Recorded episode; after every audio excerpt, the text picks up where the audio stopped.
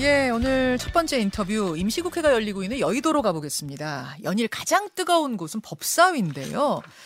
지난 22일 법사위는 차수를 바꿔가면서까지 설전을 벌였죠. 근데 어제 열린 법사위는 1시간 만에 끝났습니다. 뭐 회의가 술술 풀려가지고 빨리 끝난 게 아니고 파행이 된 겁니다. 왜냐? 예산 결산 심의를 위한 자리였는데 야당 의원들이 현안 질의를 했기 때문이라고 해요. 민주당에선 이 여당의 한동훈 지키기 아니냐 이렇게 강하게 반발을 하고 있다는데 그 현장에 있던 분을 직접 만나보겠습니다. 민주당 법사위 박범계 의원 나와 계세요. 어서 오십시오. 예, 반갑습니다. 안녕하세요. 회의가 1시간 만에 끝났어요? 우리 김도우 위원장께서 말씀을 우리 의원들의 질의를 들어보지도 않고 표현 사전 검열이라는 표현을 들을 정도로 이렇게 이제 한동훈 장관에 대한 현안 질문을 결산에 태워서 묻는 것은 일종의 관행같이 옛날에 있었거든요. 그거 자체를 원천봉쇄하다 보니까 아무래도 파행으로 됐습니다. 아, 그러니까 작년도 예산 결산 심의를 하라고 모인 자리인데 왜 자꾸 다른 정치 현안을 야당에서 끌어들이느냐 이게 이제 법사위원장이 제지를 한 이유였거든요. 예, 그렇습니다. 예, 어떻게 생각하세요?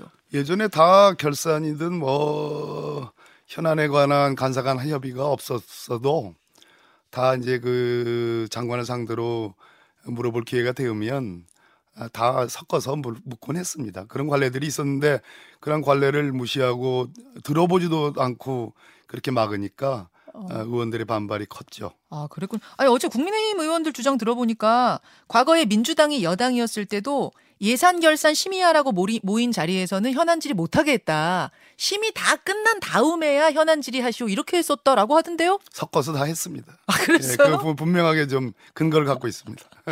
아, 섞어서 다 했다. 예. 근데 그때 윤호중 법사위원장도 못하게 막 맞고 그러긴 하셨잖아요. 맞긴 했지만 그래도 결국은 하긴 했어요. 어제처럼 그렇게 완전히 들어보지도 않고 원천봉쇄하지는 않았죠. 자, 아무튼 이래저래 법사위가 가장 뜨거운 논란이 되고 있는 건 사실이에요. 지난 22일 법사위에서의 설전도 대단한 화제였는데 한동훈 장관과 최강욱 의원 사이에 일명 장관댁 설전. 이렇게 이름이 붙었더라고요. 장관댁 설전. 그러니까 최강욱 의원이 장관한테 내가 피해자고 댁이 가해자다 했더니 장관이 대기라고요? 이러면서 막 또 설전 벌어지고 그 외에 박범계 의원하고도 설전이 있었고 김남국 의원과도 설전이 있었고 사실 이제 보는 국민들의 시각은 좀 엇갈려요. 이쪽이 잘했다, 저쪽이 잘했다, 이쪽이 너무했다, 저쪽이 너무했다 갈리는데 당사자인 박 의원 생각은 어떠십니까? 제가 이제 한동훈 스타일이라는 게 이제 4가지로 제가 한번 정리를 해봤습니다. 한동훈 장관 스타일이 있어요? 스타일이 있더만요. 기본적으로는 말장난이에요. 그러니까 자신이 일국의 장관이라고 표현했으니까 그 장관이 갖고 있는 무게감, 어떤 철학적 고뇌, 국정에 대한 여러 가지 책임감 그런 것이 있다면은 그렇게 대응할 수가 없는데 결국은 말장난인데 스타일을 보니까 첫째는 우기기입니다. 예를 들어서 인사정보관리단 그 근거 없이 어떻게 설치할 수 있느냐 그랬더니 위임할 수 없는 것이 원래 위임하는 것이다. 위임할 수 없는 것을 위임하는 것이다. 이런 표현 말이 안 돼요. 우리 헌법은 포괄 위임을 금지하고 있습니다. 그래서 개별적이고 구체적이고 명확하게 위임의 근거가 있어야지 법률에 그래야지 시행령으로 위임이 가능한데 위임할 수 없는 것을 위임하는 것이 위임의 본질이라고 얘기하는 거 우기기예요. 헌법과 법리에 무지하다라는 말씀드리고 두 번째는 거짓말하기. 거짓말도 해요? 외국 갔다 오면 보고서 만들지 않는다. 과거에도 그랬다. 저는 만들었습니다. 예, 그건 거짓말하기. 또 하나 강일원 전 헌법재판관을 지금 한동훈 장관이 청구인이 되어 있는 그 권한쟁의 심판, 소위 수사기소 분리 검수완박 법안에 대한 거기에 대해서 변호사 과다 비용을 지급한 거 아니냐는 의혹을 제기하는 거에 대해서 법무부에는 보수 규정 없다 이렇게 얘기했습니다. 법무부 훈령에 보수 규정이 있습니다. 거짓말하기죠. 또 물타기인데요. 네. 어제 제가 하도 이제 법사위원장이 그렇게 제지를 하니까 제가 이제 특별감찰관의 과거 썼던 그 경비들 물론 저 있을 때도 그랬습니다. 네, 예. 그런 것을 얘기하면서 본질은 김건희 여사 리스크가 있는 거 아니냐 그런 측면에서 특별감찰관이 필요하다는 게 본질인데 딱 거두절미 물타기 해가지고 장관 계실 때 저 있을 때도 그 비용 집행한 거 아니냐라고 되물었습니다. 예, 물타기예요. 본질은 여사 리스크거든요. 김종숙 여사 리스크 없었지 않습니까? 그러니까 김건희 여사 리스크가 지금 있는데 그것 때문이라도 특별감찰관이 필요하다고 하는데 비용 타령으로 이렇게 물타기 했다는 말씀이고, 마지막에는 예전에는 저나 뭐 몇몇 좀 강성 의원들에 대해서만 좀 그렇게 하는 것 같이 보였는데 권인석 의원 질문에도 그 뭐 질문 같지 않다라는 그러한 오만하기. 그래서 이 네 가지 오만하기. 그래서 네 가지 스타일 정리하셨어요? 네 가지 스타일이 있었습니다. 아니 근데 오늘 뭐 한동훈 장관은 안 나오셨으니까 제가 이제 반론 질문 대신하자면 예. 추 장관님도 추미애 장관도 소설 쓰시네 이러셨고, 박범계 의원님도 법무부 장관 하실 때 하실 말씀 다 하시고 기가 막힐 때는 좀 버럭 소리도 지르고 그러지 않으셨냐? 장관할 때 버럭 소리 지는 자료화면 하나라도 한번 대보셨으면 좋겠고 다만 왜 우십니까? 라고 반문한 적은 있어요. 네. 그리고 제가 하고 싶은 말 다 한 거 없습니다. 전체 하고 싶은 말의 10분의 1밖에 안 했어요. 아 그래요? 네. 그에 비해서 아닙니다. 한동훈 장관은 지금 다 하고 싶은 말 너무 다 하는 것 같습니까? 그 말이 아유 참 아까 제가 말씀드렸죠. 좀 우기지 좀 않았으면 좋겠습니다. 모르면 모른다고 얘기한다거나 좀 침묵을 해야 되는데 모든 건에 대해서 각을 세워가지고 이렇게 우기고 물타고 거짓말하고 오만하기까지 하니까 참 힘듭니다. 솔직한 얘기로. 법사위원 하기가. 이 소위 말해서 품격과 어떤 뭐 채통을 지킨다라는 것이 그 경계선상에서 사실 굉장히 어렵습니다. 그 그래서 좀 아마 우리 한동훈 장관께서 좀 자신을 뒤돌아봤으면 좋겠어요. 그 이제 일각에선 그런 얘기도 하더라고요. 민주당이 좀 근데 정무적으로 약간 판단 미스를 한 건 아니냐. 뭐냐면 법사위원 배정할 때 현재 재판 중인 최강욱 의원을 거기 배정한다든지 또 바로 직전 법무부 장관은 좀 난처한 뭐 상황들에 부딪힐 수도 있는데 바로 직전 법사위원장인 박범계 장관이 가신다든지. 법무부 장관이 법사위원장. 그러니까 법무부 장관이 법사위원으로 가신다든지 이런 것들이 오히려 공격의 빌미가 될 수 있는데 배정 잘못한 거 아니냐라는 이런 얘기도 있거든요.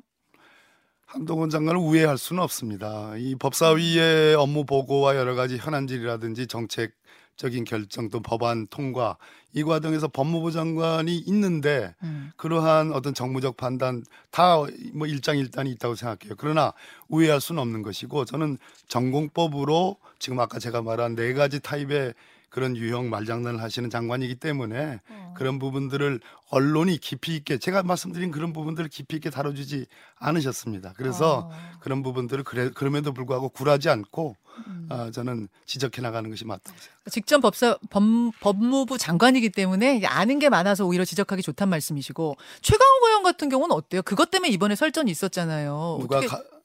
피해자냐 가해자냐 뭐 이해 충돌이냐. 한동훈 장관이 적어도 채널A 그 공무원유착 사건에 대해서 본인을 피해자라고 우기는 건 저는 가당치 않습니다. 왜 그런 거 아니? 수사에 협조했나요? 진실 반견 검사장으로서 법의 집행자 아닙니까? 검사장으로서 수사에 협조할 소위 법률상의 의무는 있지 않지만 직무상의 윤리 의무는 있는 거예요. 그런 측면에서 내가 최대한 수사에 협조하고 포렌식 같은 거, 뭐 잠금 장치를 풀고 아이폰 그런 것을 협조한 뒤에 무고함이 밝혀진 뒤에 나는 피해자요라고 얘기하면 그것은 호소력이 있겠으나 그렇지 않기 때문에 저는 그 말은 가당치 않다. 그러면 최강욱 의원은요? 형식상 피의자 맞죠. 예, 그런 측면에서 뭐 최강욱 의원도 제가 보기에는 뭐 그렇게 아마 처음부터 그렇게 작심하고 나온 건 아닐 겁니다. 서로 이렇게 제가 보니까 참 이렇게 감정들이 격해지다 보니까 그러한 말들이 나온 것 같은데 조금 더 차분하게 제가 아까 말한 네 가지 유형을 잘 우리 학습해서 차분하게 좀 대응을 했습니다. 어제 김용민 의원 저희가 인터뷰했어요. 한동훈 장관에 대해서 해임 건의안 넘어서 탄핵까지 해야 된다 이렇게 주장하시던데 혹시 같은 생각이신 건가요? 김용민 의원 입장에서는 워낙 뭐 강성해요. 워낙 강성인데 그것이 당론이라거나 저는 지금 정권이 이제 100일 됐습니다. 아무래도 저희들 입장에서는 뭐 언론에서는 균형 있게 다뤄진다고 하지만 사실은 굉장한 불공정을 느껴요. 그렇기 때문에 현재는 저희들이 차곡차곡 시행령 독재 그리고 여러 가지 무도한 것 그리고 뭐 이따가도 질문하실 것 같은데 여러 가지 저 국정에 사실은 혼란 상태입니다. 여러 가지 그런 측면에서 그런 것들 하나하나 지적하고 국민들에게 잘 알리고 차곡차곡 채워나가고 국민의 임계점에 이를 시점이 저는 오고 있다라고 생각합니다. 그때까지는 조금 현명하게 그러나 정확하고 예리하게 지적해 나가는 것이 맞다. 지금 한동훈 장관의 이제 문제점을 법사위에서 쭉 보면서 지적을 하셨는데, 근데 어제 보니까 취임 100일이라고 막 꽃바구니도 받고, 또 최근에 실시한 여론조사에서는 범보수 진영 차기 대권 주자 1위에 올랐더라고요. 실제로 정말 대권 주자가 될 가능성도 있다고 보세요? 첫째, 저도 꽃바구니 뭐 화환 엄청나게 받았는데 그게 어디로 배달되냐면 화환 같은 경우는 저기 법무부 청사가 아니고 그 민원실이 있는 데입니다. 그렇다면 제가 화환을 우리 법무부 청사 앞에다 쭉 도열시킨 그런 생각이 있다면 그렇게 할 수도 있어요. 근데 그렇게 하지 않았습니다. 그거 그렇게 그럼 어제는 갖다 도열시킨 거예요? 그게 그 안에 저에게 화분 배달된 거는 그 안에 청사 바깥이 아니라 청사 안에 쭉 안에 넣어놨어요. 그러니까 일부러 제가 거기서 포즈를 취하지 않으면 사진이 찍힐 수가 없습니다. 그런 사진 기자분들이 아마 출입하면서 찍어서 보도한 건 있어도 그거 보니까 장관 출근인지 퇴근인지 모르지만 아무튼 장관이 청사 들어오면서 찍은 사진이더만요. 저거 말입니다. 저거요. 저거 지금 보여드리는 거. 저거는 저기다 갖다 놓은 겁니다. 갖다 놓은 거예요. 아, 그래요? 아, 그렇습니다. 저렇게 배달되지 않아요. 추장관 때도 저런 거 본 것 같은데, 추장관이 이렇게 쭉 보시면서 가는. 뭐 제가 추장관이면 그건 모르겠지만 박범계 장관님은 그러신 적 없으시죠? 저거는 갖다 놓은 겁니다. 예. 그거 그렇고 뭐 자기 대권 주자 이런 것도 가능하다고 보세요. 정치인으로서는 어떻게 보세요? 코멘트하고 싶지 않습니다. 지금 이제 대통령 임기 100일 지났는데 그 나오는 것 자체도 여론조사 자체가 맞지 않습니다. 알겠습니다. 예. 알겠습니다. 그 운영위에서 지적할 내용이긴 하지만 청와대 비서관 출신이시니까 제가 요 질문도 하나 드릴게요. 대통령의 대외비 일정이란 게 있잖아요. 대외비 일정은 사실 기자들한테도 엠바고 걸어서 또 아주 상세하게는 알려주지 않는데 그 대외비에 해당하는 대통령 부부 일정이 김건희 여사 팬클럽 건희사랑에 공지되는 일이 있었습니다. 26일 12시 대구 서문시장에 온다. 공영주차장으로 모여주세요. 뭐 이런 내용. 이 상황은 어떻게 봐야 됩니까? 엄청난 보안사고죠. 중요한 거는 이 보안사고를 조사를 지금 하고 있다고 합디다. 그러나 적어도 이거는 건희사랑이라는 김건희 여사의 팬클럽에 공개된 것이기 때문에 김건희 여사의 책임이 있는 겁니다. 근데 지금 대통령실의 해명은 그런 의미의 어떤 그 누설자가 김건희 여사라는 게 아니고 본인의 팬클럽에서 공개가 됐기 때문에 이것은 누군가 과시용으로 한 거라고 단정 지을 수밖에 없는 거예요. 힘의 과시죠. 그런 측면에서 대통령의 여사께서 빨리 즉시 해산해라 하는 게 저는 맞다고 보고 책임이 무겁습니다. 팬클럽 해산을 명령해야 됩니다. 지시해달라. 그래야 됩니다. 그분들이 근데 자율적으로 만든 거면은 뭐 해산해라 한다고 또 할 수는 없을 것 같은데 관계가 있지 않습니까? 지금 저한테 질문하신 게 대통령의 일정이 어떻게 공개될 수 있느냐, 더군다나 대통령의 부인 되시는 분의 팬클럽에 어떻게 공개될 수 있느냐는 질문을 하신 거. 바로 그런 연계성 때문에 심각한 문제다. 이것이 보안사고인데 이 보안사고를 세게 조사할 수 없는 아마 이유가 있을 겁니다. 밝히십시오. 두 번째는 잠시만요.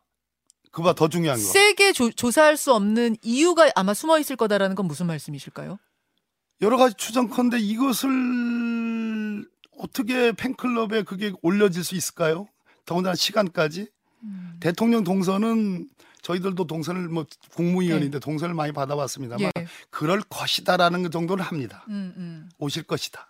대전에 오실 것이다. 오실 것이다. 그러나 시간을 박아가지고 그렇게 정확하게 장소를 그렇게 할 수가 없는 거예요. 혹시 그거는 직전에도 마찬가지예요. 직전까지? 예, 마찬가지. 행사 직전까지. 그러면 행사의 직접적인 관계자 외에는 그건 불가능한 거예요.